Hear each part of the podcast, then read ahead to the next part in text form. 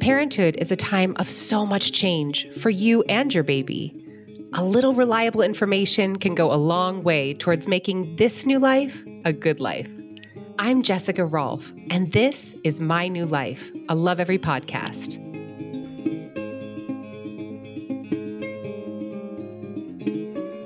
Montessori parents can give the impression that they do it all organized home, tidy bedrooms, carefully ordered trays and activities. Sometimes it seems like Montessori sets the bar really high, so high that it feels unattainable for a busy parent. One Aussie mom has gone a long way toward making Montessori principles more accessible. Her name is Kylie Dalton. She is the author of the very popular blog called How We Montessori and I had the pleasure of mining her for some of her tips on how to bring Montessori into our homes. Here we go. So, Kylie, tell me about the mindset of the Montessori parent. What does that look like? Mindset is absolutely everything. I mean, you can have toys, materials, and but if you don't have the right mindset, it's going to be hard work for you. It's not going to fall into place. So, I think the first thing that we need to remember as parents is just to observe our children, see what they're doing and what they like to do, and observe and try to meet their needs. And that can be hard to do because we're so busy organizing. We organize things and get materials and toys and activities that we think that they might want to use or that we think they should be using. Whereas if we can observe them and see what they like to be doing or what their needs are or what skills they like to be practicing right now, then we can um, provide for them and try to meet those needs. But I think from a parenting perspective, and this is what I learned very early on, we also we also need to let go of the process and have confidence in our child. I like to have my house clean and organized and be controlled, and I like things done properly. But we also need to have this mindset where we can let go and trust the child. Like if, if the child's chopping up carrots and they're not perfect, I need to let go. I can always re-chop them later if I'm really going to be crazy about it. Or, or if they're pasting and, you know, this paste gets on the, a little bit of paste gets on the table, that is enough to, to kind of set a lot of people off. Um, but you, we need to let go and in, uh, empower the child.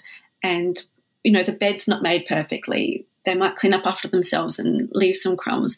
So we also have need to have that mindset of letting go on our perfection, which a lot of I think a lot of parents might struggle with. I found too that just taking the extra time you know, mm-hmm. having some times where you can take the extra time to just let them struggle, which leads me to yeah. my next question. Like, how do you handle kind of like, you know, uh, observing and letting them experiencing themselves versus correcting or mm-hmm. teaching? It can be hard because, like I said, a lot of us, like I speak for not all of us, but some of us feel controlling and we want to be able to get things perfect and we don't see the need for the child to struggle when we can just put their shoes on and be done with it and go out. But it is worth just taking a pause and then take another pause before we step in and help them because quite often in those moments where between the struggle and when we're just waiting, that's when they can learn for themselves. They work it out for themselves how to tie their shoes or to how to get the arm through the armhole all those sorts of things. It just takes a little bit of extra moment, and they children need to struggle to learn. They need to work it out for themselves. So we can show them how to tie their shoelaces or put their feet in the sock, but they need to struggle and work that out for themselves. It's the only way that they are going to learn. And the process is worth it. We're also teaching our children problem solving skills and we're also teaching them persistence, which I think some children um, struggle with and might have struggled you know, with it too. They'll give up because it's not easy. I can't do it. Put my shoes on. I'm over it. Or they might, you know, my toddler when he was younger, he would just throw his clothes because he couldn't put them on. But it's worth persisting and just giving them that time and allowing for the struggle. The children need to teach themselves and they need to experience that struggle to get through it. So I don't know if you've seen it, you know, we observe children doing puzzles. Quite often there's a bit of frustration because something won't go in. And then when it eventually clicks, you can just see that smile on their face or that, you know, sense of achievement. It's visible. Um, we can see it and it's powerful. We, we can't take that away from our children. And it's another thing that I love about Montessori is the teaching the real before the abstract. Mm-hmm. Can you explain what that looks like in your real life with your toddler? It's so important because I think a lot of kids these days, including, I mean, the temptations are there for my children as well, is there's so much online, so much visual stimulation, so much TV that tr- what Montessori wants children to do is experience things with their hand first. So we want to make their learning real. We want to make it visible. We want to use all of our senses where we can. And we want to allow children to touch and to feel and experience.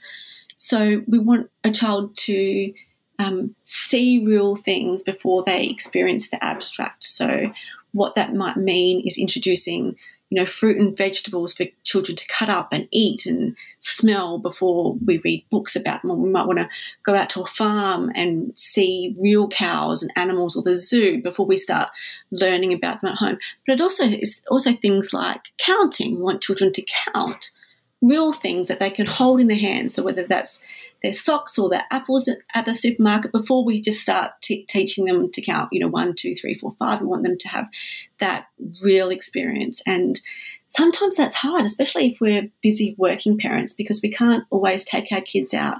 I'm doing a lot of gardening with my um, toddler at the moment and learning about things like worms and seeds because he can see we planted sunflower seeds and they're now up and we've just planted corn and to, to see as much visibly hands-on smell eat as they can is just really really important and children learn in a real sense before the abstract and how does this translate into actual tasks? What are some examples that might be surprising to listeners of things that your toddler gets involved in?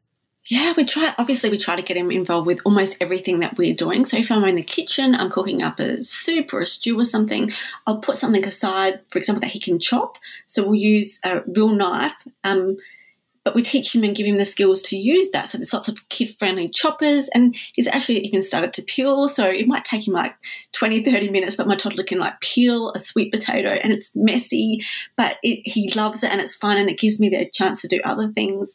And he um, likes to chop with his knife, but also everything from pouring his own water. He's got a little glass jug that he uses in the fridge and he gets out his real glass. So we're using those real materials that are breakable, but he's able to learn to get them out and treat them with respect and pour his own drink. But there's a whole heap of other things, just like even hanging up the washing. We've got a little clothes hanger, but quite often with those clothes, indoor clothes hangers, there's little rails that kids can reach as well. So he can hang up his own washing. I'm hanging up all the big washing. He can hang up his little shirts and even things like folding up his own clothes and putting those away. Things like combing his own hair putting out his own um, tablecloth, his own little napkins, and his own little placemat where he can put everything in the right spot because we've got placemats with those little markings on them so he knows exactly where his little knife and fork needs to go. But even things like flower arranging, you know, I love the garden. We love to go on nature walks.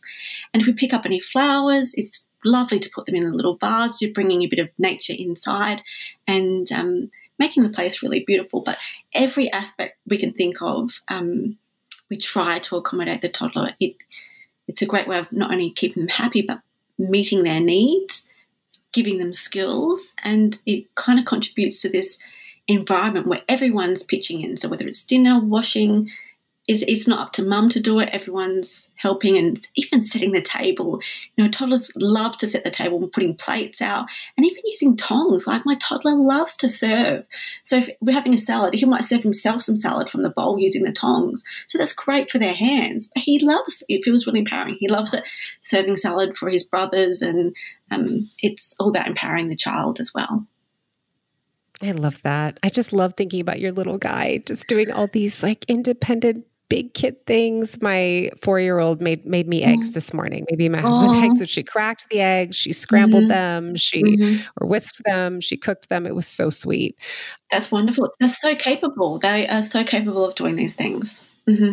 They are so capable. It's really surprising as a parent. I think oftentimes we forget because we're kind of stuck in time. It's so hard to evolve with our children. They're growing so quickly and their capabilities are growing every minute. So, yeah, yeah.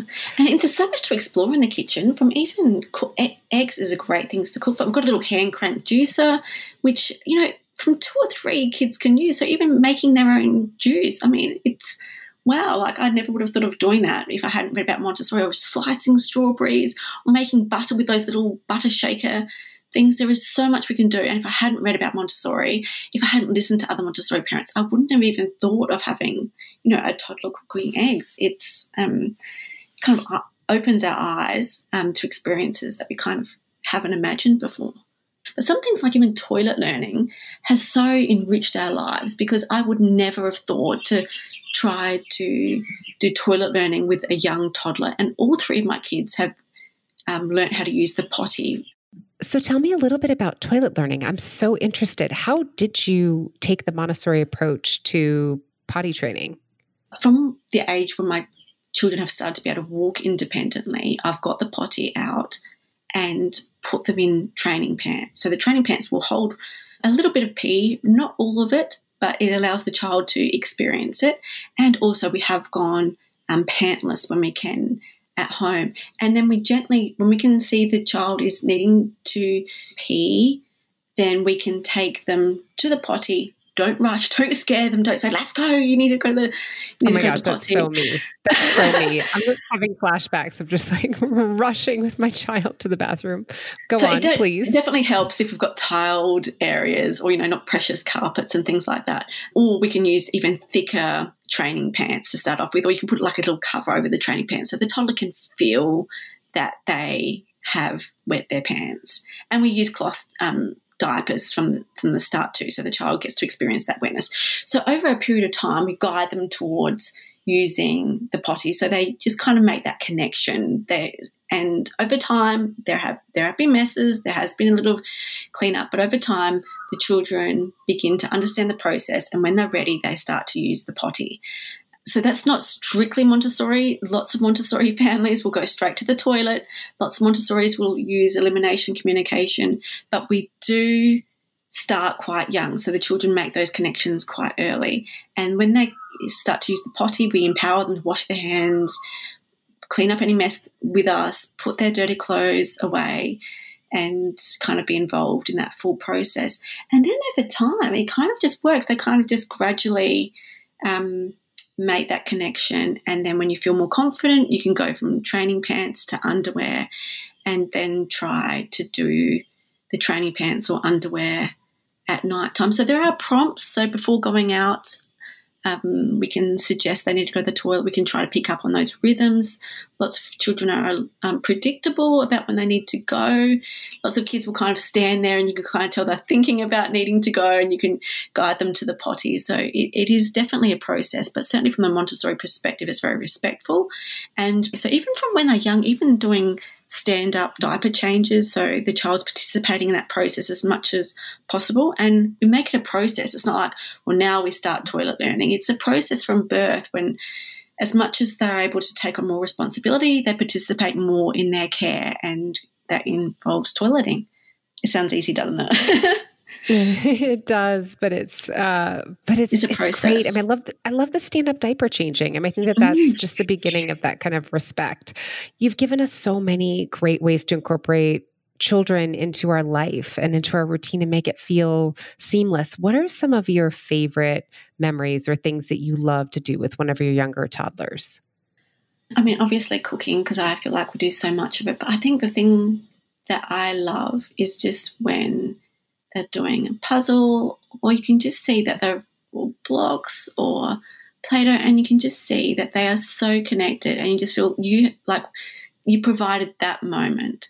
So when it, when we're providing activities, we need to provide the things that connect with a child. So when they're engaged and they're just like totally absorbed in their work, whether it's drawing or gardening or snipping flowers, it's like that moment when you just think, aha, uh-huh, like I've got it they're doing what they need to be doing. You can just get that sense that they are 100% um, happy and content and the needs are being met. When you just have those little moments during the day, it's just like amazing, right? Because we know that's the goal. That's the goal for me. When you see that your child engaged in activity that's not too hard, not too easy, it's just the right level of challenge is just so heartening to see. Yeah. Kylie, thank you so much for being here with us. It's been wonderful talking to you. Thank you so much, Jessica. Let's review how we can introduce more Montessori principles into our homes. Takeaway number one invite toddlers to participate in household responsibilities. Remain open minded about the outcomes and try to be okay with how long it takes. We want the child to develop problem solving skills, critical thinking, coordination, and all these things are more important than spilling a little juice or unevenly chopped carrots. Takeaway number two toddlers are curious about the world around them. Foster that curiosity by introducing them to living animals and real world things. What can your child smell, touch, taste, hear? Multisensory experiences help them to make connections that will build on that curiosity and lay the foundation for more learning. Children need to experience something directly with their bodies before they can understand it in their minds. Takeaway number three you might be surprised by how capable your toddler is if you give them an opportunity to rise to the occasion. Take a pause before stepping in to help, whether that be in pouring a drink or putting their shoes on. Because quite often, those moments when your child is struggling is when they are most likely to learn for themselves. Lots of great ideas for how to Montessori your home by Kylie on lovevery.com and Kylie's blog, howwemontessori.com. You've been listening to My New Life. If you think this episode might be helpful to a fellow parent, please share. And if you'd like to learn more about the topics discussed in today's show, head over to lovevery.com. That's L O V E V E R Y.com. I'm Jessica Rolfe. Thanks for listening.